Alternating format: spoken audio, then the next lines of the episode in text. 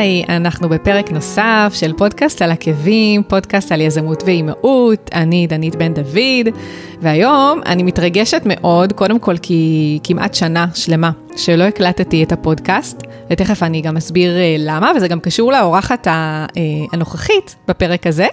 אה, האורחת היא רומי שחורי, מנהלת עמותת להב, עמותה למען הפגים בישראל. היי רומי, מה שלומך?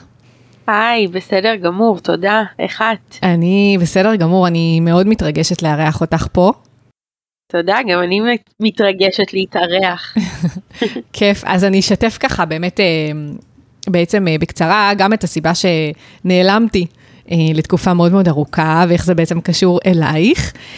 אז למי שככה לא יצא לה לעקוב ברשתות, לפני 11 חודש, ממש כמעט לפני שנה, ילדתי בלידה מוקדמת מאוד את דניאל, אה, הבת שלי, אה, בשבוע 26 פלוס 5, ובעצם נכנסנו כל המשפחה לאיזושהי סחרחרה מטורפת, ועברנו פגייה מאוד מאוד ארוכה ומאוד קשה, עם המון המון קשיים, ובעצם רומי, ובעצם עמותת להב, ממש ליוו אותנו ככה כל התקופה הזו. ובצורה מדהימה, ועזרו ככה, עזרו לנו לצלוח אה, את התקופה הזו. עם רומי הייתי בקשר ממש, ממש כל, ה, כל התקופה של הפגייה ומעבר, וגם חודש נובמבר, זה חודש בעצם המודעות לפגים, אה, לפגים, ודניאל נולדה ממש ביום הפג הבינלאומי, ב-17 לנובמבר. וחשבתי שככה יהיה נחמד לחזור, אחרי כל כך הרבה זמן, ולארח את רומי, וגם לתת לה ככה לדבר ולספר את הסיפור האישי שלה, כי גם רומי היא אימא לפגה, אה, אימא של ליה, שהיא נולדה פגה, וגם אימא של יסמין. אה, אז גם לתת לה לספר את הסיפור שלה, וגם אה, להעלות למודעות את כל העניין הזה של אה, בעצם של פגים, מה זה אומר בכלל, ואיך ניתן לעזור לפגים ולמשפחות שלהם. והמטרות של השיחה הזו היא באמת גם להראות שממשברים גדולים מאוד אפשר לצמוח, וזה באמת הסיפור האישי של רומי, ואיך היא הפכה להיות מנהלת העמותה, וכל מה שהיא עושה, כל הפעילות המדהימה שלה למען משפחות הפגים, וגם לתת חשיפה לעמותה, ובאמת לפעילות קודש. אה, שהיא עושה. אז זהו, נראה לי שהייתה הקדמה מאוד מאוד ארוכה, אבל היא כן הייתה חשובה, כי קיבלתי לאורך התקופה הזו המון אה, אה, הודעות שלאן נעלמתי, והאם הפסקתי להקליט את הפודקאסט, אז ככה היה לי חשוב לעשות את, ה, את ההבהרה הזו. אה, וזהו, רומי, אני אתן לך את הבמה, אני אשמח שתציגי את עצמך, ושככה תספרי איך בכלל הגעת אה, לעמותה, אה, וכמובן, מה עשית קודם, ובעצם איפה, כל הסיפור ככה ש... שהביא אותך אה, להיות אה, מנהלת העמותה. Uh, תודה דנית, קודם כל uh, מרגשת דניאל נולדה ב-17 לנובמבר, זה כאילו היא ידעה שאסור לך לשכוח את היום הזה. אז, אז אני רומי שחורי, אני בת 41, uh, כאמור אימא של ליה, שכיום בת 13, נולדה בשבוע 29 768 גרם, ובעצם ההיריון של ליה uh, הסתבך די בהתחלה, אולי אני אקח כמה צעדים אחורה ואני אספר שגרנו באילת לפני שנקלטתי להיריון, mm-hmm. וכשתכננו את ליה רצינו לעבור אה, לקיבוץ ויצא שהיינו מועמדים לעבור לקיבוץ נירים בעוטף עזה. ועברנו כשהיא כבר הייתה אצלי בבטן שבוע שמיני והייתי כל כך חרדה להיריון הזה כי אה, לקח זמן להיקלט והרופאים לא האמינו שאני אצליח אה, לבד, כבר אה, ייעדו אותנו לטיפולי הפריה ולא עשיתי כלום במעבר, אורן עשה הכל, כמו איזה ליידי עברתי אני וליה אצלי בבטן, כאילו אני לא יודעת אם להגיד נבואה שמגשימה את עצמה או שבאמת היו לי תחושות קשות שמשהו אה, מאוד מאוד אה, עדין ורגיש בהיריון הזה. Mm-hmm. וכאמור עברנו בשבוע, כשהייתי בשבוע שמיני, ובשבוע 14 הגעתי פעם ראשונה אה, למיון, אה, עם כאבי ראש מאוד מאוד חזקים, שמי שמכיר אותי יודע שלא קל להפיל אותי, ואם כואב לי הראש ברמה שאני אומרת שאני צריכה מיון, אני כנראה על סף מוות. הגענו למיון, ופעם ראשונה בעצם שאומרים לי שיש פער בגדילה. עכשיו זה שבוע מאוד מאוד מוקדם אה, לפער כזה. Mm-hmm. אה, כבר היה פער של שבועיים, ובגלל שהייתי במעקב אה, צפוף, אז ידענו שיום הביוץ ויום הקליטה הוא היה באמת אמיתי, וזה לא פער שיכול לנבוע מחוסר ידיעה של אה, מתי הייתה וסת אחרונה, ביוץ וכן הלאה. אה, כך שהפער אמיתי, אה, אנחנו מגלים פעם ראשונה שזו בת, אה, שזה היה ממש מרגש, אה, ומתחיל בעצם המסע של אה, הריון בסיכון. אה, ממש רגע לפני שאני יוצאת לשמירה אני מקבלת את הקידום שכל כך רציתי.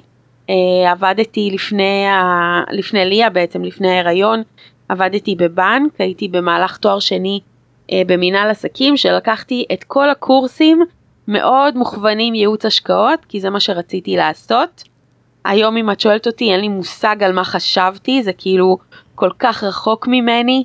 אה, כנראה ליה הגיעה בשביל להראות לי שהייתי בכיוון הלא נכון בחיים, אה, אבל קיבלתי את הקידום שרציתי, את הסטאז' לייעוץ השקעות, אחרי שעשיתי את המבחנים של הרשות לניירות ערך לבד, אה, ולמחרת ממש יצאתי לשמירה. אה, וכמה שזה היה מבאס, אבל כבר לא חזרתי לשם. אני יוצאת לשמירה ובעצם מתחיל המסע של ההיריון בסיכון, אנחנו מתחילים מעקבים צמודים. ובשבוע 20 mm-hmm. רופא במכבי אומר לי משפט אה, מאוד מאוד קשה, בשבוע הזה עדיף לך שזה ימות ברחם מאשר יהיה מפגר או יותר גרוע בחוץ. וואו. ואני בהיריון ראשון, אני בת... כן, גם לי. אני בהיריון ראשון, אני בשבוע 28, אני בשבוע 20, אני בת 28, נסעתי לרופא הזה לבד. ואין לי מושג מה הוא אמר לי. זאת אומרת, הבנתי את המילים, אבל אני כל הדרך מבאר שבע הביתה, בערך 45 דקות, משחזרת את המשפט וכל מה שהיה בחדר באותו, באותו מפגש, ומנסה להבין מה הוא ניסה להגיד לי. עכשיו בדיעבד אני יודעת בדיוק מה הוא אמר, אבל תדמייני לעצמך מצב שאת בהיריון ראשון, אומרים לך שיש בעיה, אבל כאילו, עוברית קטנה זה לא נשמע כזה נורא. זאת אומרת, אני לא גבוהה במיוחד, אני אמנם עם עודף משקל, אז מוזר שהיא קטנה, אבל לא הבנתי, פשוט לא mm-hmm. הבנתי, כי גם הרופא לא הסביר לי בגובה העיניים מה המשמעויות של המשפט הנוראי שהוא אמר. נכנסנו לאינטרנט ומצאנו את uh, קבוצת ההורים לפגים בתפוז, אז היה פורטל מאוד מאוד uh, איני, היום הוא נכון. לדעתי לא כל כך uh, קיים. Uh, ו- וגם uh, מהיכרות uh, קודמת עם חברה שילדה גם מוקדם, uh, ממליצים לי ללכת לפרופסור uh, קופרמינס באיכילוב. Uh, מפעילים קצת קשרים ומצליחים להשיג תור uh, במרפאה הפרטית שלו. אנחנו מגיעים לשם בשבוע 24. בשבוע 24 מהמרפאה הפרטית אנחנו מגיעים uh, לפגישה והוא ישר מטיס אותנו למיון. אה, ומאשפז אותי, ובעצם בשבוע 24 אה, נופלים עלינו השמיים, אפשר לקרוא לזה ככה, כי בפעם הראשונה אמנם אה, בשורות קשות, אבל מדברים איתנו בגובה העיניים ומסבירים לנו שהעוברית במצב לא פשוט. הם לא יודעים כל כך להגיד מה קורה, אבל יש פער משמעותי, יש פער כבר של ארבעה שבועות בגדילה.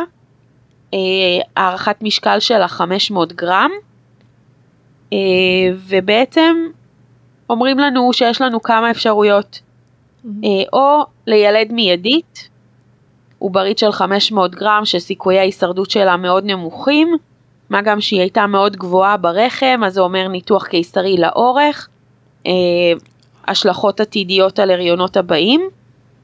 אפשרות נוספת, להמשיך את ההיריון עם הבנה שיש מצב שהדופק ייפסק, והיא בעצם תמות ברחם. והאפשרות הנוספת היא לבצע הפסקת הריון, אה, לבקש ועדה ו... ולהפסיק את ההיריון.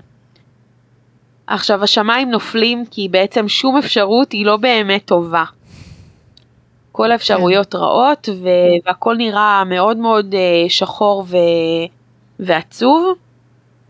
Uh, אני נשארת באשפוז, אורן חוזר הביתה לנירים והוא מתחיל לחפור את האינטרנט, עכשיו זה 2008, זה עדיין לא העידן של הסמארטפונים ואינטרנט בכל מקום, אז הוא חופר את האינטרנט בבית, והוא בעצם מגיע לאורן מלברגר, שהוא המנכ"ל של עמותת להב דאז, mm-hmm. המנכ"ל הראשון של העמותה ואחד המייסדים. ובעצם מתחיל המסע שלנו גם ביחד אה, עם עמותת להב, שאנחנו מגיעים אה, בעצם לכתובת היחידה כבר אז, שיכולה באמת לתת מידע מה, מה המשמעויות, מה זה אומר, מה עושים עכשיו, והכי הכי חשוב, לא להישאר עם זה לבד. כן. אה, אז ככה מתחיל הקשר ואנחנו מבינים שבעצם עם כל זה שרוצים לעזור, אז באמת אין איך לעזור, זה רק להחזיק את זה ביחד איתנו, אה, לקרוא סיפורים מעודדים יותר, מעודדים פחות, לקבל תמונה קצת יותר אה, רחבה וכדי שנוכל לקבל החלטה. אה, אני קצת אקצר כי אפשר ממש לעבור יום אחרי יום של ההיריון בסיכון, אבל בסופו של דבר איכשהו אנחנו משתכנעים ואנחנו חושבים על לבקש ועדה להפסקת הריון. Mm-hmm. ובאותו לילה שאורן חוזר הביתה בידיעה שזה מה שאנחנו מבקשים למחרת, אה, מתפרסמת בוויינט אה, כתבה על לידות שקטות. אני קוראת אותה, אני יושבת אה, באיכילוב בקפיטריה, לא בקפיטריה, שולחן אוכל כזה בתוך המחלקה. אני קוראת את הכתבה מטלפון דור 2, בוכה את נשמתי, אבל בפעם הראשונה אני מרגישה את ליה זזה לי בבטן. אה, וואו. ואני רואה בזה סימן, היא אומרת לי אה, שאני אלחם עליה, לא לוותר. אה, ובאותו לילה ככה לבד אני מחליטה שאני ממשיכה את ההיריון.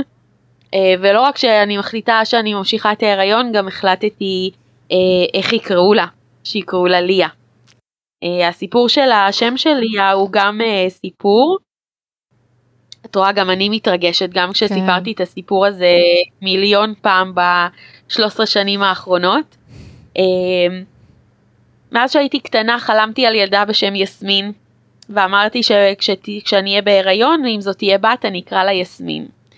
אבל אז לאורן היה חלום על ילדה ג'ינג'ית עם עיניים כחולות, והוא אמר שבחלום, אה, שהערתי אותו ממנו, הוא ראה רק את האות למד.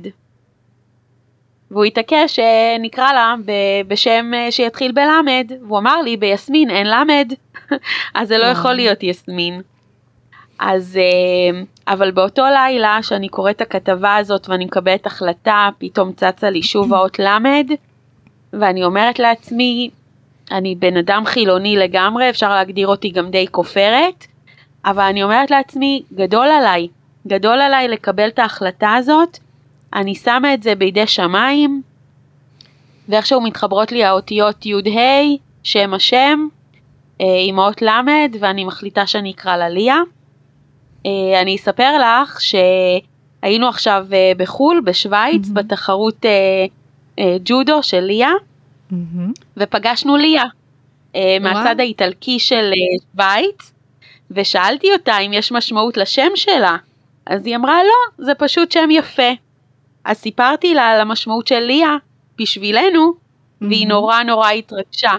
אה, בחורה צעירה, אה, קתולית, אה, אבל מאוד התרגשה לשמוע שיש משמעות לשם שלה.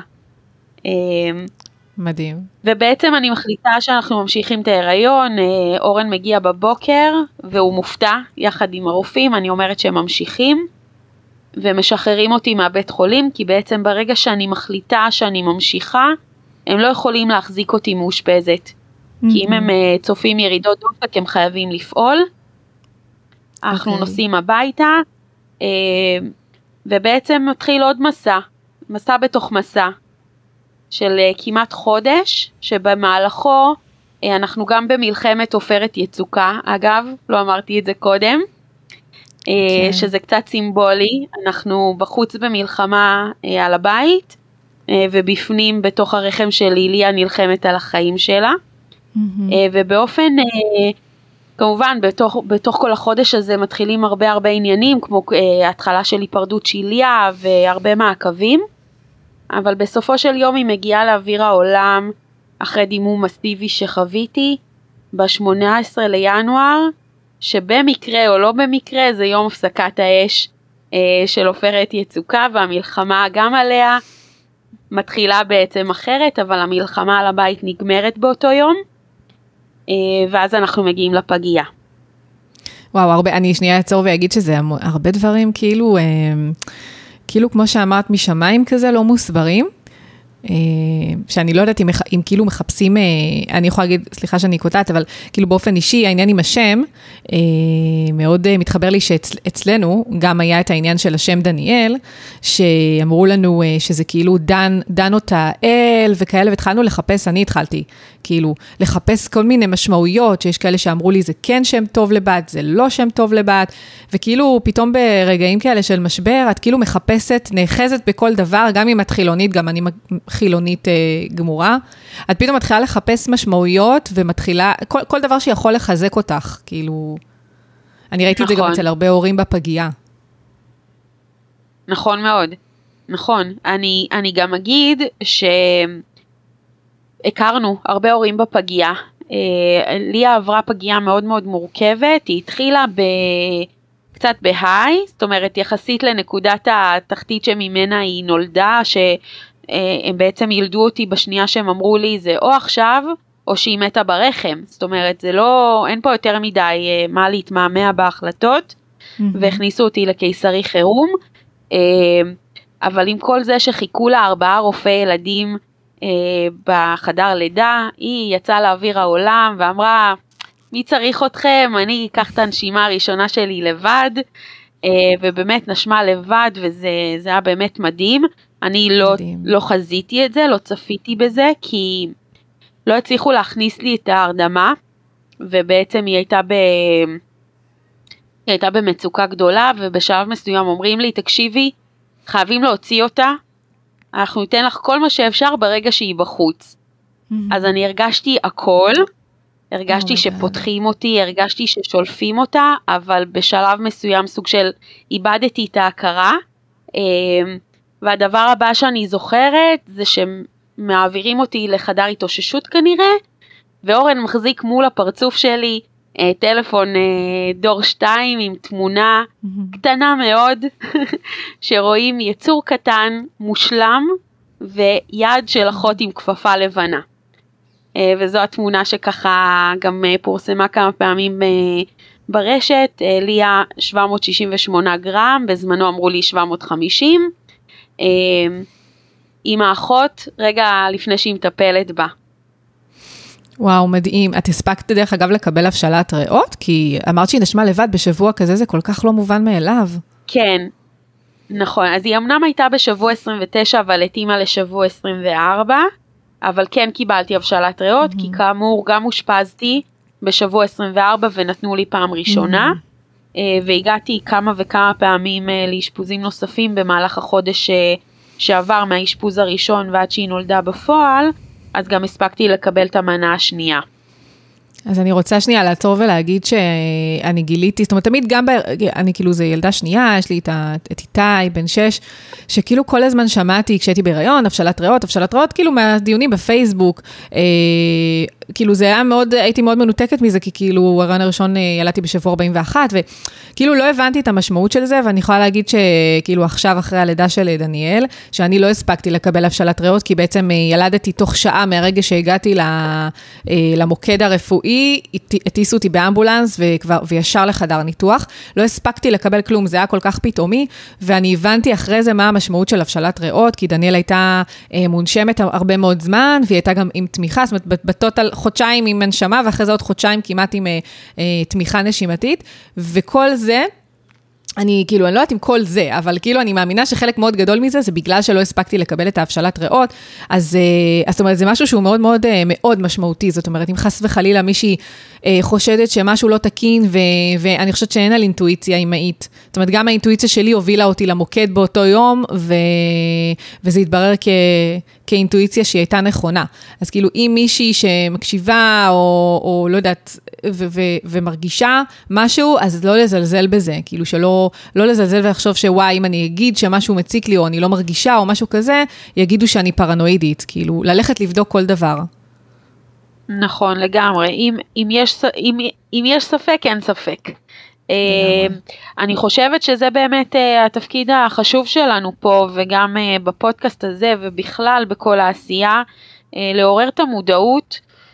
כל, כל הזמן שואלים אותי, למה להפחיד? למה להפחיד הריוניות? לא חבל, הם כרגע בתקופה הכי מדהימה בחיים שלהם, הן שמחות על ההיריון, בין אם זה היה ספונטני ומהיר, בין אם זה לקח זמן, ואני אומרת, אני סליחה על ההשוואה, כן, אבל אנחנו בחודש המודעות לסרטן השד, אה, ואני אומרת, אין בן אדם בעולם שלא יודע שקיים סרטן. ועדיין לא מסתובבים כולם, לרובם נגיד, אה, בחרדה קיומית על אוי ואבוי אני אחלה בסרטן. אז אני אומרת פה אותו דבר, אני חושבת שכל אה, אה, אישה צעירה בגיל הפריון, כל הריונית צריכה להחזיק את זה בראש, לא ברמה של את תלדי מוקדם, את תלדי מוקדם, ממש לא, אלא רק תדעי שזה אפשרי, שזה יקרה, שעשרה אחוז מהלידות לא מסתיימות במועד, אלא הרבה הרבה קודם, אה, ולהיות יותר ערניות, ולהקשיב לגוף שלנו, ובאמת אה, להגיע למוקד אם יש ספק. נכון, גם אה, בעצם אם נדבר שנייה אחת לגבי כמה פגים נולדים בישראל, אז אני קראתי שזה 15 אלף פגים בשנה. נכון, פחות או יותר. כן, עשרה אחוז, המספר, האחוז הוא, הוא עולמי, זאת אומרת בכל העולם זה סדר גודל של עשרה אחוז. Mm-hmm. המספרים הם כחמישה מיליון, חמישה עשר מיליון בעולם מדי שנה, אה, ובישראל כחמישה עשר אלף. אה, כמובן שיש אה, את הפגים היותר קטנים והיותר גדולים, אנחנו בעמותת להב מתייחסים לכל פג אה, כפג, וזה לא משנה אם הוא שבוע 24 או שבוע 36, שזה עוד משהו שחשוב לדעתי לציין פה, אה, mm-hmm. שפגים הם אה, כל אה, תינוקות שנולדים מתחת לשבוע 37. זאת אומרת שגם פג שנולד שבוע 36 פלוס 6 הוא עדיין פג ואין לזלזל בזה. זאת אומרת לא צריך להיכנס לחרדות, אבל כן צריך לקחת בחשבון שגם אם אה, אה, דילגנו על פגייה בשבוע כזה, עדיין ייתכנו אה, עיכובים קלים וצריך להחזיק את זה בראש וצריך להישאר במעקבים. אה, ויש היום את אה, חוזר הפג בקהילה שיצא ב-2016, שבעצם מגדיר את כל הפגים, מה הם צריכים לקבל בקהילה, בין אם הם late, או בין אם, זאת אומרת, החוזר מגדיר אותם פגים רגילים ופגים מורכבים, המורכבים הם מתחת לשבוע 32, אז גם הפגים הלא מורכבים עדיין זכאים למעקבים, וחשוב לדעת את זה. אוקיי, okay, יפה, זה חידוד חשוב באמת. Uh, אני דרך אגב לא ידעתי ששבוע 36 פלוס 5 נחשב פג. Uh, זאת אומרת, בגלל שאני חוויתי... לי... כן, אה, בגלל שאנחנו חווינו פגיעה כל כך קשה, וגם היו איתנו כמה כאלו שהיו, אז כאילו, אה, וגם כל התקופה היינו מאוד מרוכזים מן הסתם ב, אה, באינקובטור שלנו, כן, בדניאל, אז כאילו לא הסתכלנו מסביב, וגם עדיף שלא, כאילו לפעמים עדיף שלא, רק כדי לא, כי אי אפשר נכון. להכיל את כל מה שקורה שם.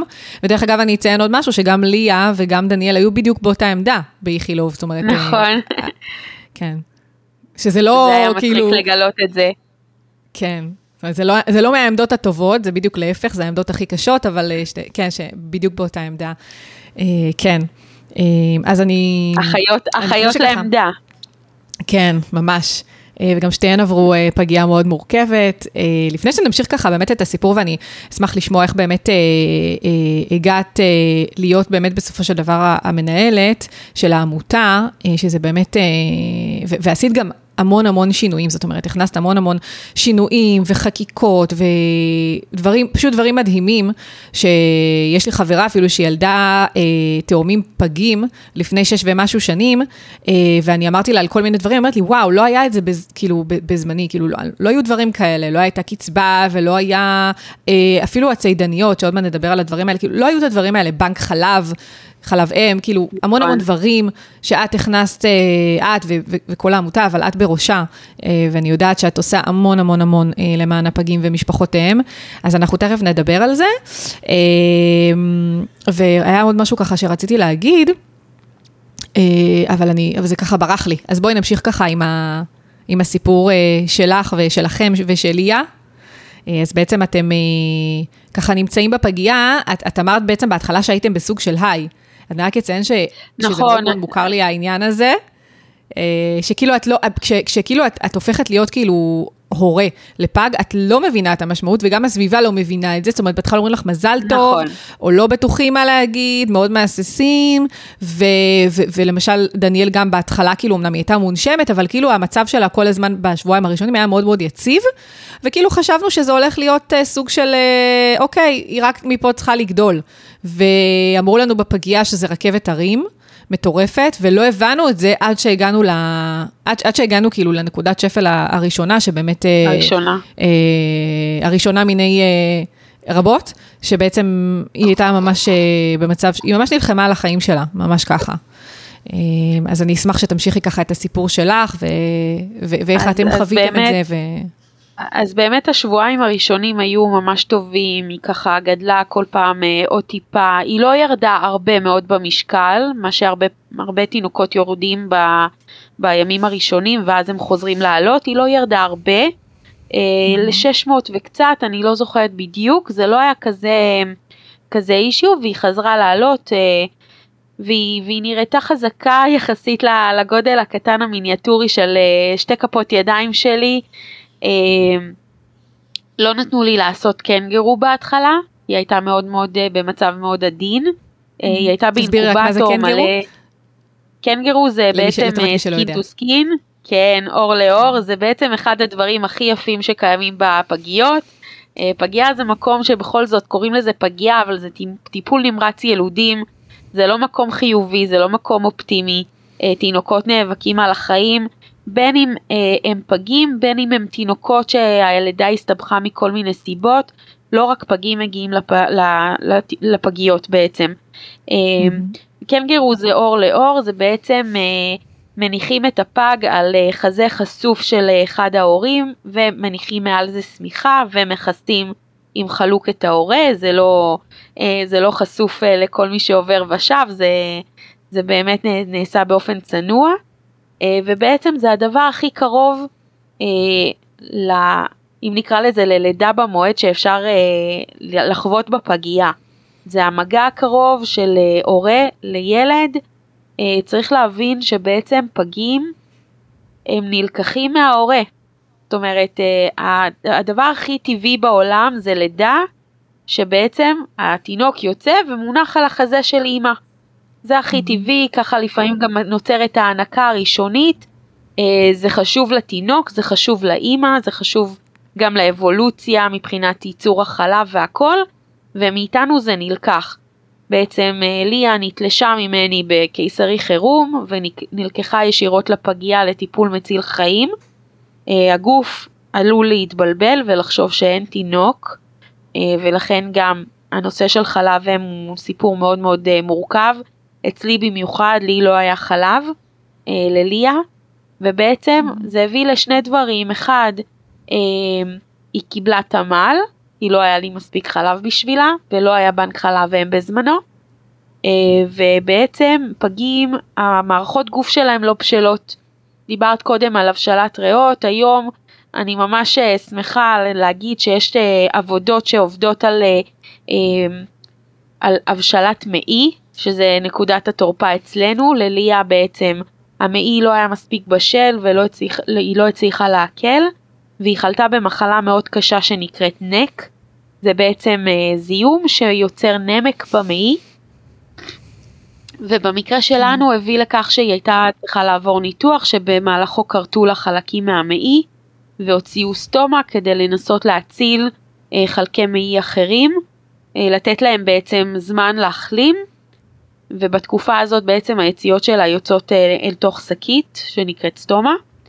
אה, והנושא הזה של בנק חלב אם וה, וחלב שלא היה לי ויצא המצב שלי הייתה בסכנת חיים מה שדיברת קודם אה, להסתכל סביבך ומה קורה מסביב באינקובטורים לי הייתה בעצם בסכנת חיים רוב 110 הימים שהיינו בפגייה.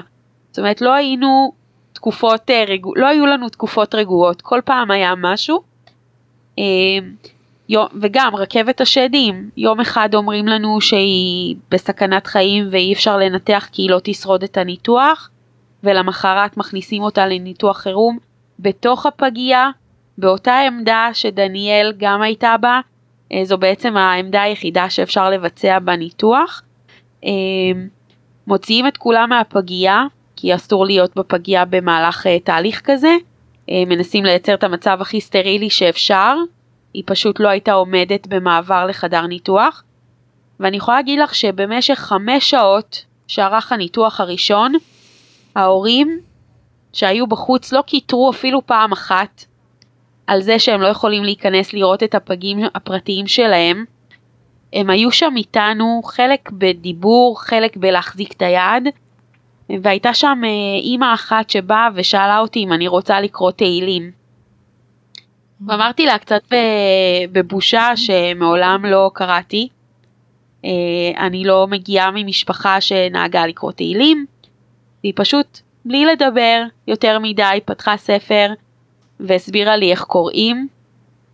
וקראנו תהילים פעם ראשונה אה, לרפואתה של ליה. וליה שרדה את הניתוח הראשון הזה והפגייה נפתחה לביקורים. אבל זה, זה צומת כזאת שאני לא אשכח בחיים. הנוכחות הזאת של, אנחנו כל הזמן מדברים על זר לא יבין, אבל זה היה לחוות את הזר לא יבין ממש על בשרנו. אה, את יודעת, את חוויתם פגייה, את יודעת מה זה, כמה שההורים יכולים לקטר כשיש ביקור רופאים ארוך, כמה שההורים מקטרים כשיש אה, החלפת משמרות קצת ארוכה מדי, וזה בסדר, אנחנו שם בשביל להיות עם הפגים שלנו, אנחנו רוצים להיות שם וזכותנו, אה, אבל זה פשוט היה מדהים לראות, אף לא ציוץ אחד, ויותר מזה, אנשים לא הלכו, הם לא אמרו, אוקיי, יש פה עכשיו הרבה זמן להעביר, פשוט ישבו איתנו ב... ממש בחדר המתנה הקטן שלדעתי קצת בוטל בקורונה, ממש אה, לפני הכניסה לטיפול נמרץ. אה, פשוט ישבו איתנו כן. שם חמש שעות, והביחד הזה גרם לי להרגיש שיש פה משהו מאוד מאוד גדול שזר לא יבין ואני חייבת להיות חלק מזה גם לטובת הורים אחרים. וככה פחות או יותר כשליה התייצבה התחלתי להתנדב בעמותה כשאנחנו כבר אה, תוך כדי שהיינו בפגייה. וואו, מדהים. זה, זה בעצם היה המשבר שהביא לה, לה, לה, להבנה ולהחלטה הזו. כן, זה, זה הייתה הבנה ש, שאני חייבת, אה, שאני רוצה להיות חלק ולהשפיע גם על אחרים ככה. אה, לא שיתפתי mm-hmm. שבעצם כשליה נולדה, אה, כמו שאמרתי, היינו ב... גרנו בעוטף עזה, הניתוח הקיסרי שלי מאוד הסתבך, היא הייתה במצב מאוד קשה, אז אפילו עד היום אני לא באמת יודעת מה היה שם, אבל אני יצאתי מקיסרי שהיה אמור לארוך חצי שעה, אה, אחרי ארבע שעות עם נקזים והייתי במצב פיזי לא, לא להיט הרבה זמן אה, ולא הצלחתי לחזור הביתה. זאת אומרת גם כששחררו אותי מהבית חולים ואמרנו טוב נחזור הביתה נעשה חישוב מסלול נראה איך בדיוק שורדים את התקופה הזאת. אה, עלינו לרכב ואורן רק התחיל לנסוע ואמרתי לו תעצור בצד אני לא אשרוד שעה וחצי של טלטלות כאלה מאוד מאוד כאב לי. ו- והקהילה, ההורים לפגים מהפורום בתפוז, אה, ממש התגייסו ומצאו לי דירה שהייתה מועמדת ל... אה, היא הייתה בדיוק בין המכירה למסירה. היה שבוע או שבוע וחצי שהיא הייתה ריקה ופשוט ארגנו לי פוטון, אמנם זה היה קצת אה, אחרי קיסרי חירום לישון בפוטון זה היה קצת קשוח, אבל המחווה שארגנו לי מקום לישון בו אה, פשוט כל כך נגע לליבי, אה, שזה גם היה אחד הדברים המשמעותיים שגרמו לי להרגיש שאני חייבת להיות חלק מהדבר הזה ולעשות יותר לטובת אחרים. כן, ווואו, זה ממש מרגש. אה, ואיך בעצם, אה, זאת אומרת, איך בעצם התבטאה ההתנדבות? זאת אומרת, שוב, להב שאני מכירה היום, זה לא להב ש... של אז, ואיך בעצם, אה, איך הצלחת לשלב את זה? כי בעצם את אמרת שרוב הזמן שהייתם באמת בפגייה, זה היה, זאת אומרת, זה היה מאוד מאוד קשוח, זאת אומרת, ממש רוב, רוב הזמן שליה הייתה שם זה היה מלחמה על החיים שלה. נכון, נכון. עכשיו, אני אה, בסופו של דבר לא חזרתי הביתה כל 110 הימים האלה שהיינו בפגייה. אה, אחרי הדירה הזאת היה עוד איזה דירה שהייתה מועמדת להריסה, זה היה קצת יותר אה, טראומטי. אה, שרדתי שם לילה עם כמה חתולים וחורים בקירות, אבל אה, וואו. אחר כך מצאו לי חדר בבית ספר לאחיות, ובעצם שם שהייתי כל עוד אה, ליה הייתה מאושפזת. אז זה אומר, הייתי בעצם 24/7 ב- בפגייה, בבית חולים, הייתי איתה, עשיתי קנגרו, שאבתי חלב אה, כל שלוש שעות, כי למרות שהיא הייתה במצב קשה ולא קיבלה את החלב שלי, שכבר אחרי שבוע, שבועיים כבר התחיל להיות קצת, אה, האמנתי שהיא בסוף כן תוכל לאכול, והיא גם תצליח, להני, אני אצליח להעניק אותה, זו הייתה השאיפה, אז כל שלוש שעות הייתי הולכת שואבת, וההתנדבות הראשונית הייתה בעצם לדבר עם ההורים שהיו שם, שהגיעו אחרינו.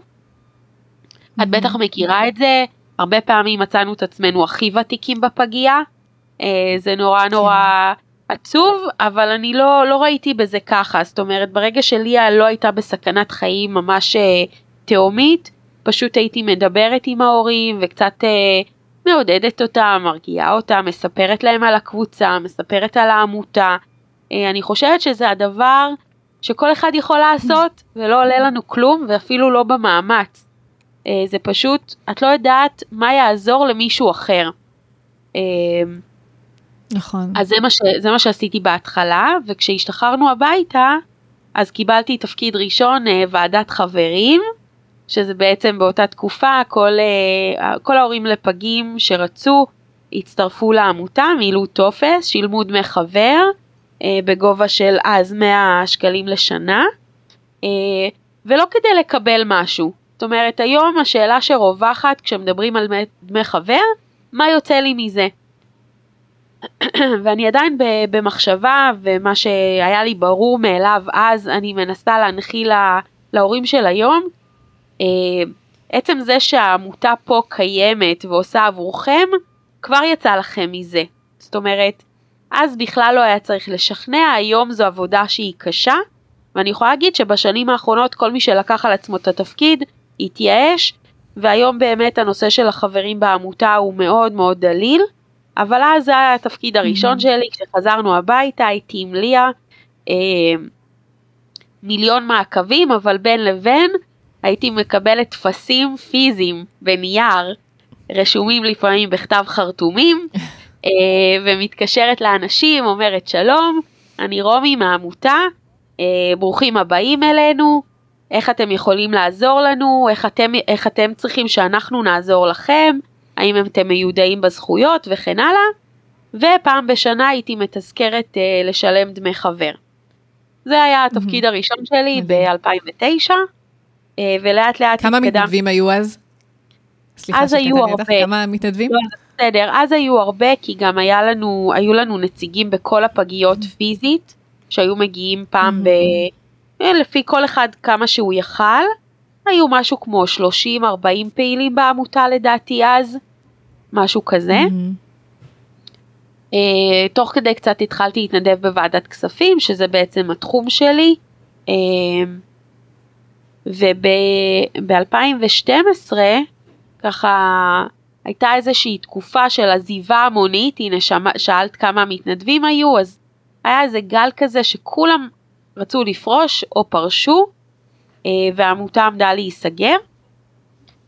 אה, הוועד שהיה אז, כולו אבות לפגים, שזה נורא מעניין, כי גם במייסדים היה, אה, המנכ"ל הראשון היה אבא, ואחר כך הוועד Mhm. המנהל שהיה בתקופה ההיא, היו כולם אבות. היום אנחנו וואו. כולנו אימהות, כן. אה, נוצר פלונטר כזה של חוסר אה, משאבים, גם כסף, גם זמן, גם אנשים. אה, לא גישו את החומרים לרשם העמותות, איבדו את האישורים, וגם לא נשאר כסף בקופה, היה משהו כמו 5,000 שקלים. אה, אף אחד לא קיבל משכורות אז, אבל הם הרימו ידיים, פשוט הרימו ידיים והעמותה יכלה למצוא את עצמה נסגרת. אה, ואז בעצם ב-2012 אני מחליטה, לא, לא כי רציתי את זה, זו לא הייתה השאיפה שלי. כאילו בשום נקודת זמן לא אמרתי אני רוצה לנהל את העמותה הזאת, להבדיל מלמשל בבנק, שהיה לי ברור שאני ארצה לנהל את הסניף שאני עובדת בו יום אחד.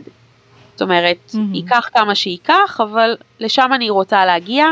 פה לא היו לי שאיפות כאלה, אה, פשוט אה, נוצר מצב כזה, אה, שמצאתי את עצמי באספה כללית, מגייסת כמה אימהות ואומרת להם בואו תצטרפו לוועד ובואו נרים את זה ביחד, כי אסור לתת לדבר הזה לשקוע, כאילו לאורך, היום אני יודעת אה, לעשות את האנלוגיה שהעמותה מבחינתי היא קצת כמו ליה, היא סוג של פגה, שאני לא יכולה, לא יכולתי לתת לה פשוט אה, למות.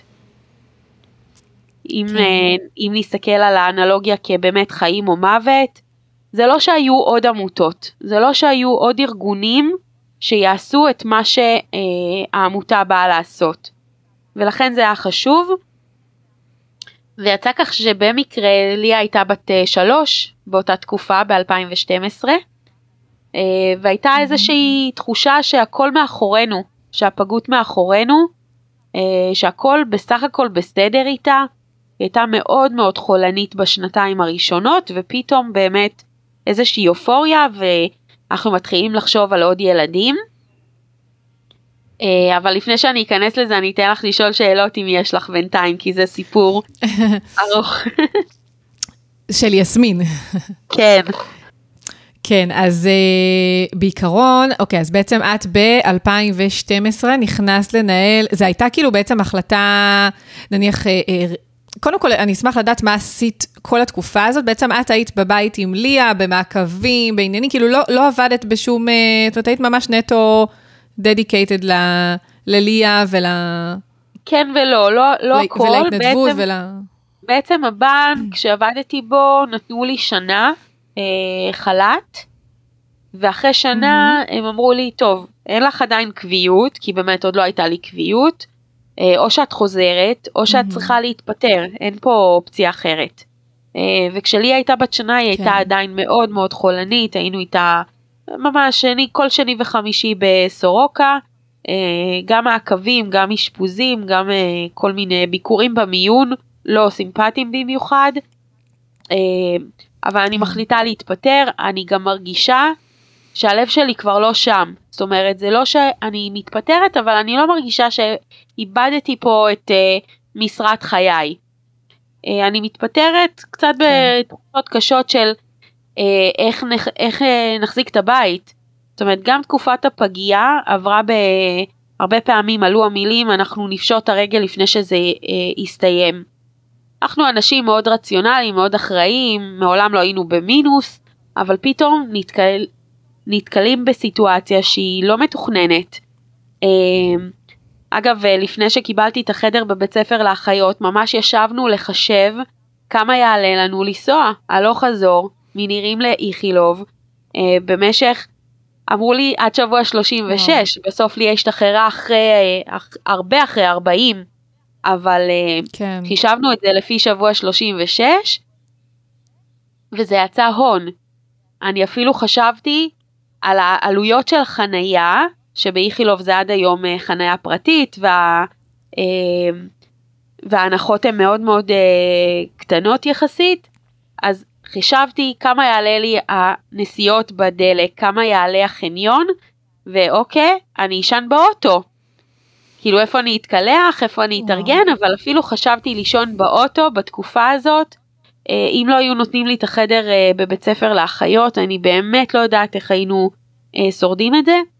גם התקופה שאחרי קשה, ופה באמת הקצבה של הפגים היא כל כך כל כך משמעותית, ובאמת זה לא היה לפני ינואר 2020. אה, אני יכולה להגיד שזה לקח המון זמן להשיג את זה, ישבתי פעם ראשונה בפגישה בביטוח לאומי ב-2016. Mm-hmm. זה לקח כמעט ארבע שנים, וואו. אה, אבל שאלת אותי אה, מה עשיתי, אז לי הייתה מאוד חולנית בשנתיים הראשונות, אבל חייבים להתפרנס. כאילו בכל זאת, חופשת לידה הייתה מקוצרת, כי אין מה שהיה, אין, לא היה אז מה שיש היום. היום, כן. אנחנו קיבלנו עשרה שבועות. זה אחר לגמרי ממה שאנחנו חווינו. ממש.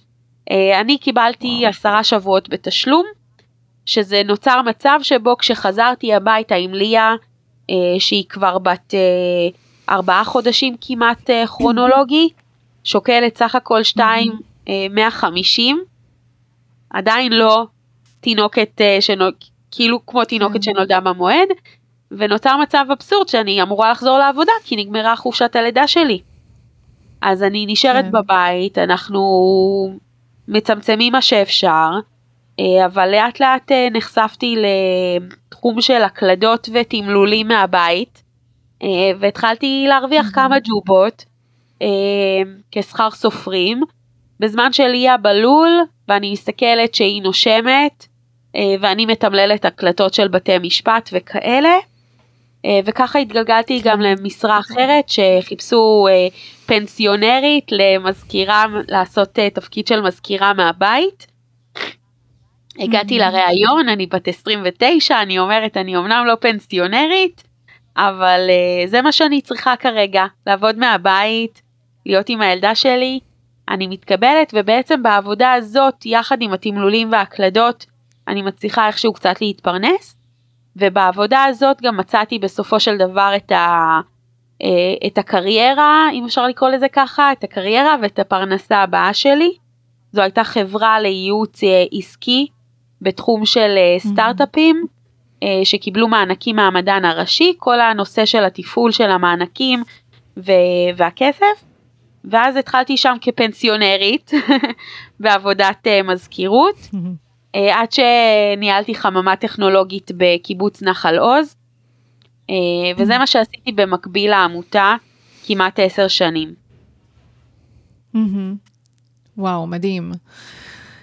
ממש, אני כאילו, אני, דרך אגב, הרבה לא יודעים את זה, אבל אה, גם כשמשתחררים הביתה, אז דיברת על מעקבים, זה נשמע כזה על הדרך מעקבים, עכשיו זה מאוד לא משתנה זה. מפג לפג, אבל גם לך וגם לנו, אנחנו כאילו היינו, קודם כל, אה, כמה חודשים ראשונים, חודשיים ראשונים זה היה כמעט על בסיס אה, כאילו של שלוש פעמים בשבוע, לפעמים גם ימים שלמים, ויש גם המון בדיקות לפעמים שצריך, שכאילו מתווספות, בדיקות דם, אה, לאיסוף שתן, שזה לא פשוט עם תינוק, כל, כל מיני כאילו דברים שאנשים לא חווים, וכאילו, למשל קיבלתי תגובות מחברות, כאילו, טוב, זהו, היא כבר לא פגית, היא השתחררה הביתה, וגם בכלל דניאל יצאה הביתה כשהיא הייתה שלוש וחצי קילו, אז כאילו, ו... כן.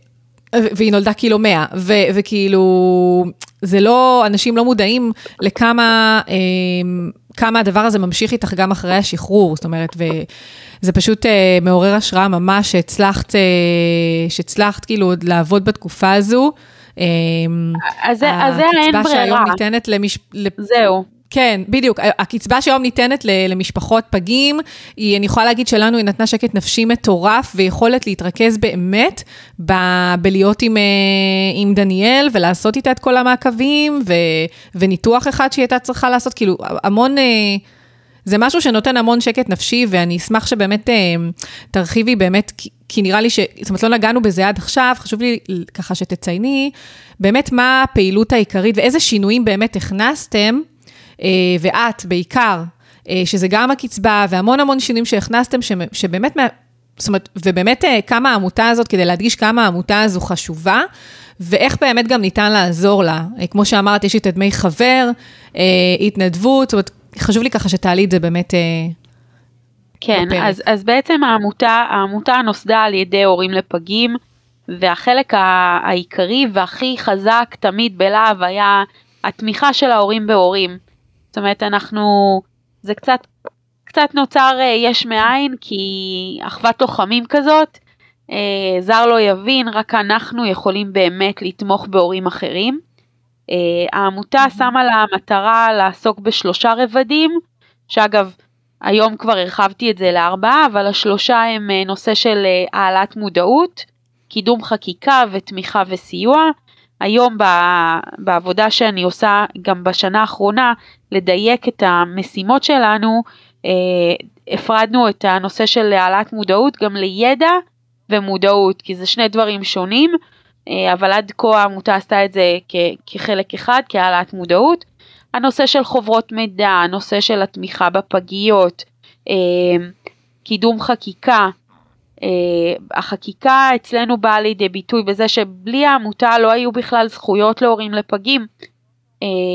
היום יש טופס שאני קוראת לו טופס היסטורי בביטוח לאומי, אה, שנקרא הערכה סלש פיצול של חופשת לידה. בתקופתי, נכון. אני הייתי מגיעה לפגייה, אני אמרתי לך הייתי שם 24/7, כמובן שהייתי הולכת אה, לחדר לישון קצת, אבל לא כל האימהות היו ליד האינקובטורים. היום אנחנו יודעים כמה זה חשוב אה, להתפתחות ולבריאות של הפגים, אפילו להישרדות שלהם, שההורים יהיו לצידם.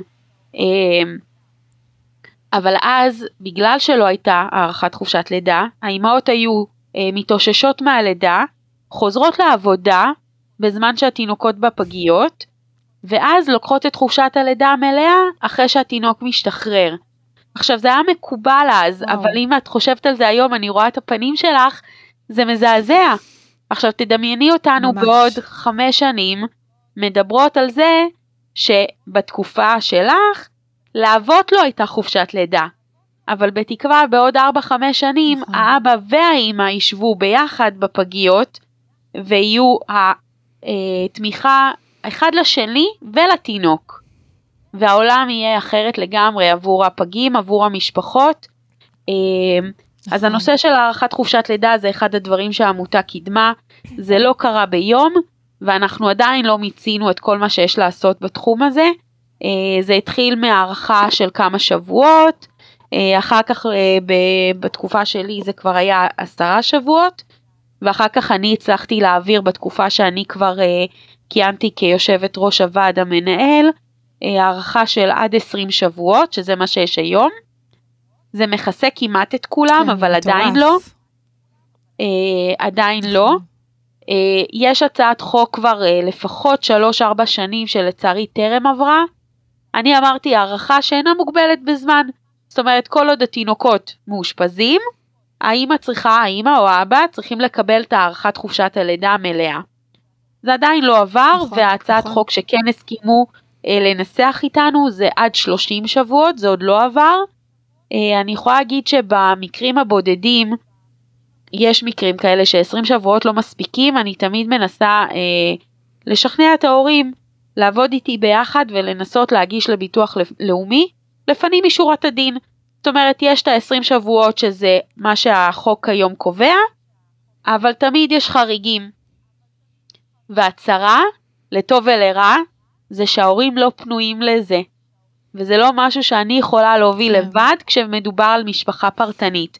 אבל זו בדיוק הסיבה וזה בדיוק הכוח הגדול שאני מאמינה שיש בעמותה כמו להב, אה, שבעצם אנחנו עוזרים לכל ה-15 אלף משפחות, גם אם יש בקרב ה-15 אלף האלה, לא יודעת כמה, אפילו עשרת אלפים שאפילו לא יודעים מי זאת רומי שחורי.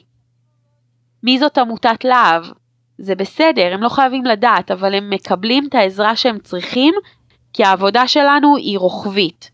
אמ, אז זה בנושא של הארכת חופשת לידה. יש עכשיו, אנחנו ממש צועדים בקצב אה, אה, מסחרר לכיוון עונת ה-RSV, שזה וירוס שהוא מוגדר כווירוס הפגים, אבל אה, זה בעצם וירוס שהוא פוגע בכולנו, רק שאצל רובנו הוא יתבטא כצינון סלש שפעת יחסית קלה. אצל פגים אה, הוא מאוד מסוכן, הוא יכול לדרדר אותם למצב אה, של הנשמה ובמקרים חריגים אפילו למוות.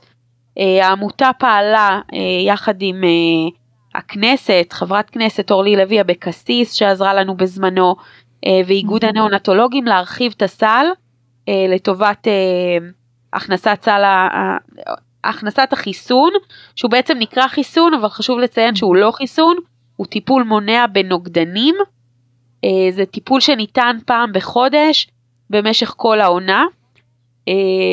וגם לפני תקופתי הצליחו להכניס עד השבוע שאנחנו היינו, עד שבוע 29, ובתקופה שאני אה, בעמותה הצלחנו להרחיב את זה עד לשבוע 34 פלוס 6, ועכשיו תגידי למה לא עד שבוע 36 פלוס 6? פה עצרנו כי הרופאים וכל הגורמים המקצועיים אמרו שיקולי עלות תועלת, כבר אין טעם להרחיב את זה עוד. זאת אומרת, אם היה פה פוטנציאל, אם היה פה צורך, היינו ממשיכים לפעול בכיוון, בדיוק כמו שהנושא של חופשת לידה, מבחינתי עוד לא מוצע הטיפול בזה. אה, אז היום באמת כל מי שבסיכון הוא נכנס לסל התרופות, מי שלא זכאי, אז יש שתי אופציות. אחד, שהוא באמת לא בסיכון, למרות שאנחנו ההורים מאוד מאוד חרדים מפני הווירוס הזה. אה, אופציה נוספת, כן. ועדת חריגים. זאת אומרת, גם אה, אחרי, ש... אחרי, לא השנה האחרונה שהייתה מאוד מאוד חריגה בפעילות הווירוס, אבל שנה קודמת, פנו אליי ממשרד הבריאות ואמרו לי, mm-hmm. היו לנו הרבה פניות לחריגים, האם את חושבת שצריך להרחיב את הסל? אמרתי, תראו, תמיד אפשר להרחיב את הסל, אבל בשיקולי עלות תועלת, כנראה שאין צורך, אבל כן יש מקום לוועדות חריגים. בהחלט יש מקום לזה. כן. אה, זה בנושא ה-RSV. אני אתן דוגמה סתם, אה, אתן ככה רק דוגמה קטנה לגבי העניין של באמת ה, כמה זה משמעותי וכמה את אומרת אפשר לעבור, כל, כל אחד יעבור את זה כצינון, ו, אבל אם יעברו את זה אחרת, שאני ודניאל היינו חולות לפני שבוע ומשהו ככה, אני הייתי מצוננת אה, וקצת כאב לי הגרון, והיא הייתה גם, היה לה אודם בגרון, אז כנראה שזה היה אותו דבר, היינו גם חולות באותו זמן, והיא פשוט התחילה התקף אסתמה, כי יש לה מחלת ריאות, זה נקרא BPD, מחלת ריאות של פגים, בגלל ההנשמה הממושכת, וה... זה שהריאות שלה לא הבשילו, וזה פשוט הלך והחמיר והחמיר, והגענו איתה למיון. כאילו, זה כביכול... כאילו אותו דבר לדעתי, כי כאילו היינו ביחד חולות, אבל היא לקחה את זה פשוט... אה, הרבה יותר לאקסטרים, קשה. כמו שאומרים. אז כאילו, הרבה יותר קשה, כן. וזה עכשיו, מחמיר מאוד מאוד מהר. לגמרי, כן. וגם אני יכולה להגיד שליה חלתה ב-RSV כשהיא הייתה בת uh, כמעט שנתיים, שהיא כבר לא זכאית uh, לחיסון, לא אז ולא היום. ו- והיא קיבלה את זה מאוד מאוד קשה, ברמה של uh, חזרה לחמצן והכל. עכשיו, זה לא אומר שאנחנו יכולים לחסן את כולם. Uh, החיסון הזה, לא רק שהוא מאוד יקר, הוא גם מאוד כואב לתינוקות עצמם.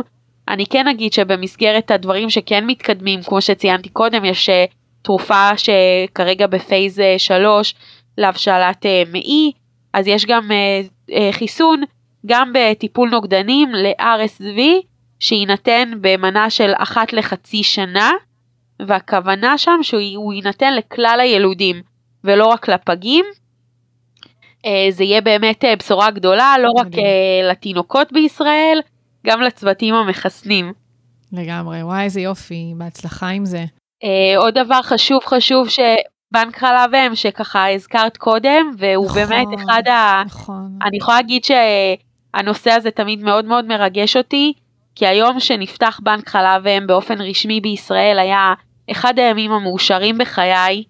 אה, הרגשתי סגירת מעגל עצומה. לא דיברנו על זה, גם אני לא יודעת כמה זמן עוד יישאר לנו, כי אפשר לדבר על זה שעות, אבל האשמה שנולדת יחד עם פג. אה, אני חושבת כן, שכל אימא לפגים תזדהה בכך שאנחנו נרגיש, אני הרגשתי, כולנו מרגישות אשמה על זה שלא הצלחנו לסחוב אותם אה, עד סוף ההיריון, אני הרגשתי, מרגישה כאילו זה, זה איתי, אה, הרבה הרבה שנים הרגשתי אשמה על זה שלא מספיק פעלתי אה, מהר בשביל הנושא של חלב אם, פשוט כי לא ידעתי. זאת אומרת, הדברים, ליה היום אומרת בצורה מאוד מאוד יפה, אימא עושה את מה שהיא עושה כדי שאף פג לא יעבור את מה שאני עברתי. ואני מוסיפה כדי שאף וואו. הורה לא יעבור את מה שאנחנו עברנו. ואני חושבת שמודעות וידע ולא סתם פיצלנו את זה עכשיו, כי זה שני דברים שונים, אה, למרות שהם חוברים ביחד. מודעות וידע יכולים להציל חיים. הרופאים, האחיות, ממש. הצוותים הרפואיים עושים את העבודה שלהם קודש, באמת. אבל כשאנחנו נגיע, אם אנחנו נגיע לפגייה עם ידע מקדים ומודעות לגבי מה לנו, מה אנחנו יכולות לעשות, מה אנחנו יכולים כהורים לעשות כדי להציל את החיים של התינוקות שלנו, יש הרבה דברים שהם בידיים שלנו, והנושא של חלב אם הוא אחד הדברים הקריטיים. גם היום שיש חלב, בנק חלב אם, אה, אנחנו בקשר עם הריוניות בסיכון, יש לנו שתי קבוצות תמיכה להריוניות בסיכון, אחד שהוא מיועד להריוניות בסיכון שטרם ילדו פגים, ואחד להריוניות בסיכון לאחר לידת פג. בהתחלה זו הייתה קבוצה אחת, ואז הבנו שהחרדות הן קצת אחרות, ואלה שכבר ילדו פג קצת מפחידות את אלה שטרם, ולכן הפרדנו בין הקבוצות, ואנחנו נותנים לכל קבוצת המענה הפרטני, וזה אחד הדברים שאני אומרת מאוד מאוד בצורה מאוד ישירה וחדה, הפידבקים שאני מקבלת מאותן הריוניות, אם הם ילדו בסוף ב... בלידה מוקדמת, זה שהם לא הבינו מה רציתי מהן באותה נקודת זמן, אבל כשהם היו בחדר לידה הם נזכרו בי. וזה ככה נותן לי את הכוח להמשיך לעשות את זה, ולהציק להריוניות ולהגיד להם כמה שהנושא הזה קריטי, ושמיד אחרי הלידה, אם היא מרגישה מספיק טוב פיזית ונפשית, וזה חשוב לומר את זה, לא בכל מחיר. זאת אומרת, החלב אם שלנו מציל חיים, אבל אם האישה היולדת לא נמצאת במצב פיזי או נפשי שהיא מסוגלת לכך, התינוקות צריכים קודם כל אימא, הורים, אבל בנקודה הזאת מדובר על האימא, חזקה פיזית ונפשית, לפני הכל, ובשביל זה אני סופר שמחה שיש בנק חלב אם.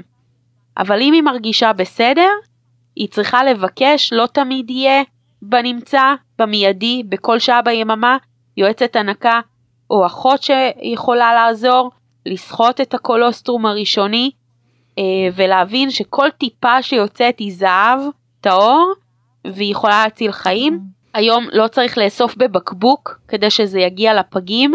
יצא לי לראות סרטונים שרופאים שולחים לאימהות שעוד לא יצאו מההתאוששות ומראים איך עושים טיפול אוראלי לפגים באמצעות הקולוסטרום הראשוני שאוספים, ממש מורחים אותו ב...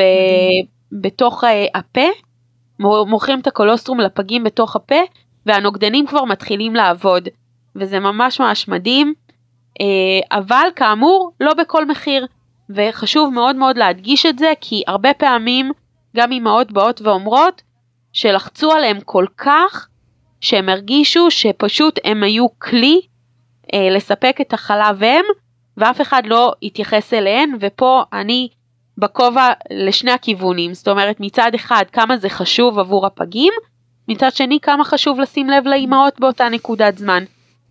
אה, אז בנק חלב אם נפתח אחרי מאבק עיקש מאוד. בעצם כשאני ילדתי ב-2009, ינואר 2009, היו אה, פליירים שדיברו על בנק חלב האם שאמור להיפתח בקרוב. זה לא יאומן שרק ב-2020 זה קרה בסוף. וגם רגע לפני שזה קרה, הבנק כמעט נסגר. אה, אפילו ליה התגייסה והצלחנו להקליט סרטון שנשלח לכל, אה, לכל בעלי העניין או מחזיקי העניין בכנסת, באוצר, בכל מקום אפשרי. כי אסור היה לתת לזה להיסגר לפני שזה נפתח. וחשוב לומר לגבי בנק חלב אם שבגלל שזה משאב שהוא אה, מוגבל, אין לנו מספיק חלב אם תרומה בישראל. אני יודעת שאת תרמת ואת מדהימה, אין מספיק מודעות גם בעניין הזה, ובגלל שזה משאב מוגבל כרגע יש תעדוף, ולא כל הפגים יכולים לקבל, יש נוהל, יש חוזר שמגדיר עד שבוע 32. יחד עם זאת חשוב גם לומר שלמרות התעדוף יש מצבים אה, שונים שכן יצריכו ויינתן חלב אם גם במקרים, אה, גם לא תחת אשפוז. אה, וזה באמת אחד ההישגים הגדולים כי אמרו לי עד שלא יהיה בסל התרופות אף אחד לא יוכל לקבל חלב אם מחוץ לבית חולים.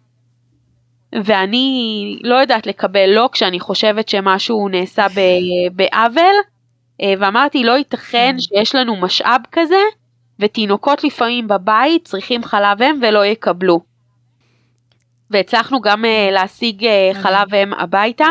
זאת אומרת, אם יש לך מאזינות שיש להם תינוקות שנולדו במועד, אבל משהו מסתבך, משהו לא תקין במעיים, משהו לא תקין בעיכול, והתינוקות סובלים, הם לא צריכים לסבול. הנוהל uh, מאפשר גם ועדת חריגים לנושא הזה, אה, ואם יש שאלות אז תמיד אפשר לפנות אלינו. אני רוצה להגיד גם שהעמותה, אה, ובעיניי כמי שמגדלת אה, פגה מורכבת שסוחבת עניינים עד היום, כשאנחנו מדברים על הצלת חיים, חשוב לי לציין שזה לא הכל, זאת אומרת, הצלת חיים היא, היא לא רק חיים מוות. אני רוצה לדבר על איכות חיים של הפגים, וזה אחת המטרות של העמותה אה, בכל מה שאנחנו עושים בעצם, בכל הנושא של העלאת המודעות וקידום חקיקה. אה, שזה כמו שאמרתי, הפג צריך את שני ההורים שלו לצידו. אה, מבחינתי זה איכות טיפול, מבחינתי זה שיפור איכות חיים בטווח הארוך. נכון. לפגים יש השלכות שהן פיזיות, אבל יש גם השלכות רגשיות, מעצם זה שהם הופרדו מאיתנו, מעצם זה שהם שוכבים באינקובטור קר ומנוכר, ולא תמיד אנחנו יכולים לתת להם את כל החום שהם היו מקבלים אם הם היו נולדים במועד. אז זה גם חלק מה, מהדברים שאני רואה אה, בחשיבות עליונה, ובסופו של דבר אני חייבת לומר שעם כל זה שהצוותים המקצועיים הם הכי קרובים לנו במטרות, ביעדים, לא יכול להיות גוף שאינו עמותת הורים שיקדם את האג'נדה הזאת. כי האינטרס הוא בסופו של דבר שלנו, זה משפט שאני אומרת כל שנה שאני מגיעה לכנסת, ואני כבר משעממת את עצמי, אבל אני כל הזמן מבינה שאני מדברת מול אנשים אחרים שהם מתחלפים כל הזמן, ויש תחושה שהם, כשהם מדברים על פגים, שהם מדברים על משהו שהוא נורא רחוק מהם. ואני אומרת, אתם מדברים על הפגים, כן. אבל זה הילדים שלנו, ובסופו של דבר, אנחנו אלה שמגדלים אותם. אה, עם כל הטוב וכל הרע, לתמיד הם שלנו, אה, ולכן אני שוב אומרת, אה, הלוואי והיו לנו מתחרים, אבל כל עוד אין מתחרים ללהב, חייבים לחזק את העמותה ולאפשר לנו להמשיך לעשות את מה שאנחנו עושים בצניעות אני אגיד טוב, אה, לטובת ההורים, כי באמת אין, אין קול אחר שיכול להישמע ככה. אני מאוד מסכימה, ואני אשמח שבאמת תגידי ככה אה, על האופציות, איך ניתן כן לתרום, אם זה התנדבות, כאילו, אז מה אתם מחפשים, אם זה, יש את הדמי חבר. אז, אז ש... הנושא של דמי חבר... שניתן לשלם, כל דרך כן, לתמוך. כן, אז קודם כל תרומות אה, כספיות תמיד מתקבלות אה, בברכה, בשמחה, העמותה מחזיקה את כל האישורים, ניהול תקין, סעיף 46 אה, לזיכוי, אה, מ, אה, לזיכוי מס. אה, אנחנו כן אה, שואפות אה, לבנות שיתופי פעולה. אה, ארוכי טווח עם בעלי עניין, מחזיקי עניין אה, שרואים את המטרות שלנו לנגד עיניהם גם כן. אה, מבחינת התנדבות אנחנו בעצם כמו כל גוף מסחרי, רק שאנחנו לא למטרות רווח. הרווח שאני מחפשת הוא הרווח לטובת הפגים, אבל עדיין יש לנו צורך ל, ל, שיהיה לנו רווח כלשהו שיתגלגל בסופו של דבר אה, לציבור שלנו. אז אנחנו צריכים הכל מהכל, אנחנו בדיוק בתקופה הזאת אה, יצאנו פעם ראשונה בגיוס אה, של עובדת, עובד עובדת, לנושא ניהול ההתנדבות, שזה נושא שהוא קצת בסוג של אה, עקב אכילס שלנו. מצד אחד, יש לנו אוכלוסייה, יש לנו אה, קהילה מאוד מאוד חזקה וגדולה של הורים לפגים. מצד שני, בדיוק בגלל הסיבה של זר לא יבין, עד היום לא כל כך הצלחנו לשלב מי שאינו הורה לפגים בעמותה, ואני חושבת שזה נורא נורא חשוב משני כיוונים. אחד, לא כל התפקידים בעמותה מצריכים את ההבנה העמוקה הזאת במה זה להיות הורה לפג. אה, ודבר שני, הורים לפגים עם כל הרצון וכל ה... באמת הפאשן שאף אחד אחר לא יחזיק, מתמודדים ביום יום עם קושי קבוע אה, ומתמשך של גידול, אה, של גידול הפגים, אה, ולכן יוצא שזה לא באמת כן. מחזיק. אה, ולכן הנושא של ההתנדבות הוא מאוד מאוד פתוח, יש, יש לנו צרכים בהכל, אם זה שיווק, אם זה עיצוב, אה, ניהול אתר אינטרנט, ממש הכל. תרומות כמו שאמרתי, מודעות, אני חושבת שכל מי שפוגש את הפודקאסט, אותך, אותי, הורים לפגים אחרים, יכול להיות שגריר שלנו. כמו שאמרתי, המטרה בסופו של דבר שתהיה מודעות, שכל הורה לפגים ידע. כמובן שהוא ימשיך לקבל את כל הזכויות שמגיעות לו גם אם הוא לא ידע מי זאת רומי, מי זאת עמותת להב, אבל כשהם יודעים, יש להם כתובת גם לפנות לדברים יותר ספציפיים. נכון, אה, אני אגיד עוד משהו באמת בהקשר של ההורים לפגים, זאת אומרת שיש המון אה, הורים לפגים, אה, כאילו הקהילה היא מאוד גדולה, אבל כאילו בהתנדבות זה לא תמיד מתבטא, גם כי באמת יש את העניין של ה, כאילו ההישרדות ביום-יום והבדיקות והעניינים והכל, וגם, אני יכולה להגיד באופן אישי עליי, יש לי קושי כאילו מאוד גדול כל פעם שאני נזכרת, זה כאילו כל פעם, השיח הזה כל פעם מעורר אצלי מחדש את הטראומה שעברנו, וזה יכול להתבטא... בדברים שהם לא צפויים אפילו, בין אם זה פתאום בטעות אה, לראות תמונה של פג, אה, למשל חברה מאוד טובה חשבה שזה יעשה לי, לא יודעת, אה, טוב, היא תהיגה אותי בווידאו של פג שנולד מאוד מוקדם, וכאילו, יש שם תמונות מהפגייה והאינקובטור והקנגרו והכל, והיא תהיגה אותי והספקתי לראות את הכמה שניות הראשונות, וישר סגרתי את זה ואמרתי לה, תקשיבי, אני לא כועסת עלייך, בבקשה, אל תתייגי אותי בדברים האלה, אני לא מסוגלת. לא מסוגלת לראות תמונות כאלה. כל התמונות של דניאל מהפגייה, לא מסוגלת לראות אותה עם צינורות, לא מסוגלת, אה, אה, נכנסנו למיון, ראיתי שם אה, משהו שהזכיר לי את, ה, את האשפוז אחרי הניתוח שלה, התחלתי לבכות, כאילו כל דבר יכול לעורר. אז זאת אומרת, מצד אחד יש את הרצון המאוד גדול של הורים להתנדב, מהצד השני יש את הקושי, הקושי הנפשי הזה. אז זה בדיוק הסיבה ש, שלהבדיל ממה שהיה עד היום, שזה נעשה בהתנדבות, מי שרוצה בא, מי שרוצה עוזב. אה, החלטנו שזה אחד הדברים החשובים להתמקד בהם ואפילו באמת לגייס בן אדם בשכר, אה, שלא רק ינהל את זה אלא גם יוודא שמי שמתנדב מקבל את המעטפת הרגשית אה, הנכונה. אני גם אגיד שאם אנחנו בעמותה נצליח לעשות את העבודה שלנו נכון ויש לי תוכנית שכתבתי שאני קוראת לה 360 מעלות שזה בעצם לכל גוף כמעט יש את ה-360 מעלות שלו אבל ה-360 מעלות שלנו מה, ש, מה שאמרת עכשיו, במשפטים האחרונים שלך, הייתי, השאיפה שלי זה שההורים בעתיד לא ירגישו ככה כי הם יהיו כל כך מטופלים בתקופת הפגייה, שהם לא יצאו עם כזאת טראומה. עכשיו, בסופו של דבר, וזה בדיוק המטרה של, והמהות שלנו, אם ההורים יהיו מטופלים, מוחזקים, ויצאו עם פחות טראומה מהפגייה, זה ישפיע גם על התינוקות. גם על הפגים.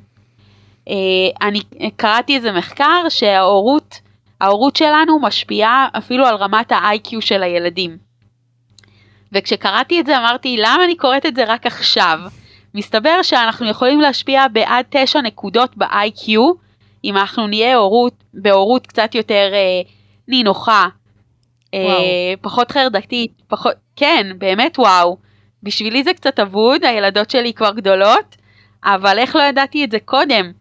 אה, וזה עוד יותר חיזק אצלי את, ה, את, ה, את ההבנה שמה שאנחנו עושים פה, גם אם הוא לא נראה בצורה מאוד מוחשית, כמו עמותה שתורמת סלי מזון, אה, זה באמת באמת חשוב אה, לטובת איכות החיים של הפגים, של המשפחות, כן. כי הפגות לא נגמרת בפגייה, אני טוענת שהיא נשארת איתנו לתמיד. ותראי, יש, יש את ההורים שיוצאים מהקבוצות שלנו בדיוק מהסיבות שציינת, לא רוצים לראות, לא רוצים לשמוע, כן. ואני מכבדת את זה, אני מקבלת את זה, ואני אגיד לך איפה זה קצת צובט לי. זה צובט לי במקום שאם יעלה איזשהו קושי, מאלה שאני חוויתי עם ליה בשלוש עשרה שנים האחרונות, אה, והם לא יהיו חלק מהקהילה שלנו, הם לא ירגישו שיש להם את מי לשאול, לפעמים אנחנו לומדים ממה שאחרים שואלים, לאו דווקא ממה שאנחנו שואלים, כי אנחנו לא יודעים מה לשאול, ובגלל זה נושא של הקהילה אה, בלהב מאוד מאוד חשוב בעיניי, אה, וגם על זה אנחנו ניתן דגש גדול. אה, כן צריך לכבד כל אחד איפה הקושי שלו, לדעתי לתת לזה מקום וטיפול ומענה, כדי שעדיין יישארו איתנו למרות הקושי, כי אני מאמינה ששוב, מודעות וידע בסופו של דבר מצילים חיים. לגמרי. אני רק רוצה לציין פה, כן לטובה, שלא חס וחלילה יתפרש אה, ממה שציינתי עם הטראומה והכל, שלמרות החוויה, החוויה המאוד מאוד קשה, אה, והפגיעה המאוד מאוד קשה שעברנו, התמיכה הרגשית, הנפשית, גם שקיבלנו כמובן מעמותת להב, ממך באופן אישי, שהייתי מתכתבת איתך מלא אה, בכל שעה ביום, באמת הזמינות שלך היא מדהימה. אה, גם מאיכילוב, זאת אומרת, גם הצוות הרפואי, אה, המערך העוטף שם, העובדת סוציאלית, הפסיכולוגית, היועצות הנקה, הרופאים, האחיות, כאילו, יש שם מערך מטורף, ואנחנו חווינו את הפגיעה כאילו זה, זה מוזר, זה, זה כאילו נשמע כמו דיסוננס, אבל כאילו הכי פחות גרוע נראה לי שיכלנו, כאילו בקושי שנמצאנו והסכנת חיים שדניאל הייתה בו והכל, בזכות גם ה, באמת המעטפת שקיבלנו שם מהצוות. זאת אומרת שזה לא נכון, לא יתפרש נכון, שכאילו... ובכל ה... לגמרי, לגמרי, אני ממש מחזקת את מה שאת אומרת, כל מה שגם אני עושה, חלילה לא בא במקום. אה, כל פגייה יש לה את ה, גם את השירות הסוציאלי המדהים שלה, וברוב הפגיות היום יש גם פסיכולוג או פסיכולוגית, ובפגיות שאין אז צריך אה, למלא את התקן, אה, אבל זה לא מספיק.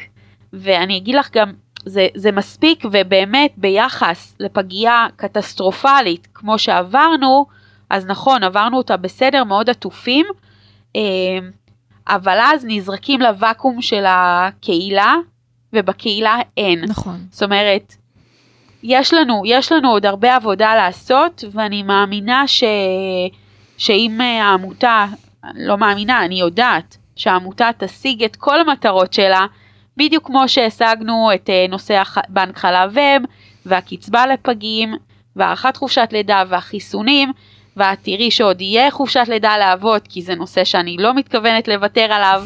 אה, אגב, פתחתי גם קבוצה לאבות לפגים, אה, גם כי הבנתי שיש שם צורך שהוא קצת שונה וייחודי, וגם, ושיתפתי אותם כתשתית לצורך קידום הנושא של חופשת לידה לאבות, זאת אומרת, גם עבורם, אבל גם כדי שיהיה לי איזשהו בסיס לעבוד איתו ביום שיהיה ברזל קל להכות בו, אה, וגם יהיה זה, וגם יהיה מענה סוציאלי ופסיכולוגי גם ביום שאחרי.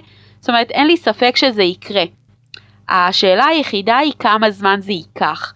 ובשביל שזה ייקח כמה שפחות זמן, אני מאמינה שאנחנו צריכים אה, משאבים, שכשאני אומרת משאבים זה הכל, זה אנשים, זה זמן וגם כסף. Uh, ביום שישי האחרון הייתה אספה כללית של העמותה ודירקטוריון חדש שהתגייס בהתנדבות uh, להוביל את זה יחד איתי. דירקטוריון שאינו הורים לפגים בפעם הראשונה בתולדות העמותה. וואו. וזה שינוי משמעותי בגדר לא לעשות את אותם דברים שוב ושוב ולצפות לתוצאות שונות. Uh, אני מאוד אופטימית, uh, אנחנו במקום אחר לגמרי ממה שהיינו שנה שעברה, שהעמותה גם עמדה באיזשהו משבר ועל סף סגירה, uh, והשנה אנחנו יוצאים לקמפיין גיוס בחודש המודעות, לא כדי שהעמותה לא תיסגר, אלא כדי שנוכל לעשות יותר. מדהים. איזה כיף. אה, מדהים, אז זהו, אז החשיפה באמת, אה, אחת המטרות העיקריות של הרעיון הזה באמת הייתה אה, גם לעורר השראה וגם כמובן לתת את החשיפה ו- ולעורר את המודעות, אז כל מי שמקשיבה לנו ויכולה... או להעביר את זה הלאה, לשלוח את הרעיון הזה, לשתף אותו. אה, אני אשים לינקים כמובן, גם לתרומה, אה, גם לעמוד של ה... לאתר של העמותה, גם אפילו לפרופיל פייסבוק האישי שלי, אני שיתפתי שם לאורך כל הפגייה, זה היה כמו מין אה, טיפול פסיכולוגי בשבילי. שיתפתי רגעים מאוד מאוד קשים ואישיים. מהפגייה שלנו. אנחנו אמ, אני מאוד רוצה להמשיך לשוחח, רומי, את מדהימה. אמ, אנחנו כבר שעה ועשרים. תודה, אני גם רואה שהזמן שלנו קצר, אבל אני כן. חייבת, חייבת, כי דיברנו על יסמין ועל השם של אה, ליה שעמו. בוודאי. אז אני אגיד את זה ממש בשורה, כן. ו- ואם תרצי נרחיב על זה בהזדמנות. כן. כשליה הייתה בת שלוש, רצינו להרחיב את המשפחה, נרשמנו לאומנה, וביום שציינו את יום השחרור דיברנו על דברים מלמעלה, Uh, ביום ששחרר, שציינו את יום השחרור של ליה מהפגייה, שזה בשביעי למאי, mm-hmm. אני מקבלת טלפון ממכון האומנה, uh, שיש ילדה בשם יסמין. מדהים. שצריכה בית, והיה לי ברור שזאת הילדה שלי, שפשוט מחכה. נושא האומנה ואימוץ זה באמת נושא לפודקאסט נפרד, אבל סגרתי מעגל עם השם. אה, וככה יש לי את שתי הבנות המהממות שלי. אה, כל אחת הביאה איתה אה, הרבה הרבה אתגרים, אבל הרבה הרבה שינויים. אני ממש לא אותה רומי שהייתי לפניהן. אני מאמינה שכל אחת ואחת שמאזינה לפודקאסט שלך יכולה להזדהות עם זה. לגמרי, וואי, זה מטורף, כן. אה, אני, אני גם אשים, אה, אני כבר קראתי את הפוסט שכתב אז בעבר בפייסבוק, ואני אשים אותו גם כקישור, כי אתמול שקראתי אותו שוב לפני הריאיון, אני פשוט הייתי כולי אה, מצומררת. את כל הסיפור באמת, עם, עם האימוץ של יסמין והאומנה, וכל מה שעברתם, באמת, כאילו, זה פשוט מטורף, ואני, כאילו, זה מטורף גם איך... גם כשכביכול סקפטיים ולא לא מאמינים או חילונים גמורים, כאילו יש דברים שפשוט אי אפשר להתווכח איתם, שהם כאילו מיסטים כאלה. נכון. אי אפשר, אי אפשר לגמרי. להתווכח. אה, אז אה, סיפור מאוד מאוד מרגש, ורומי, אני רוצה להגיד לך באופן אישי, תודה רבה רבה רבה על כל הפעילות, קודם כל האישית שלך, כי את בעצם הבן אדם שהייתי איתו בקשר מהרגע שבעצם אה, התחלנו את, את המסע שלנו.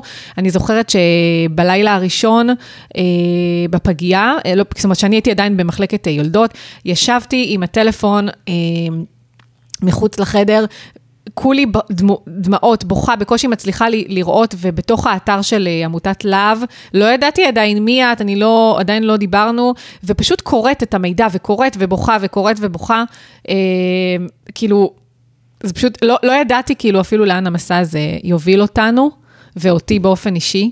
אה, פשוט תודה רבה רבה על הכל. אה, ואני מקווה שבאמת הרעיון הזה יצליח קצת לעזור, אה, ואני אמשיך לעשות כל מה שאני יכולה כדי לעזור לכם להמשיך. אה, וזהו, לנו. ואני, לכם, כן. אה, לא, לנו, לנו, את חלק, לנו, לנו. אנחנו, אנחנו, בדיוק. אה, זהו, ואני רוצה להיפרד גם מהמאזינות שלנו, אה, להגיד לכם תודה.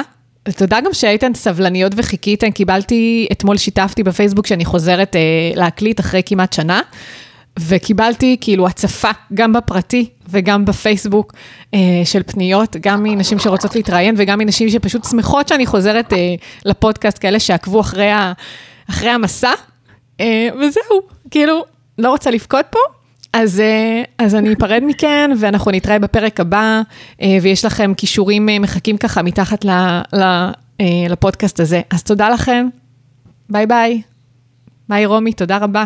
תודה לך. תודה ובהצלחה לנו, והרבה אמן. בריאות והתפתחות טובה לדניאל. אמן, אמן, תודה רבה. ביי ביי. ביי.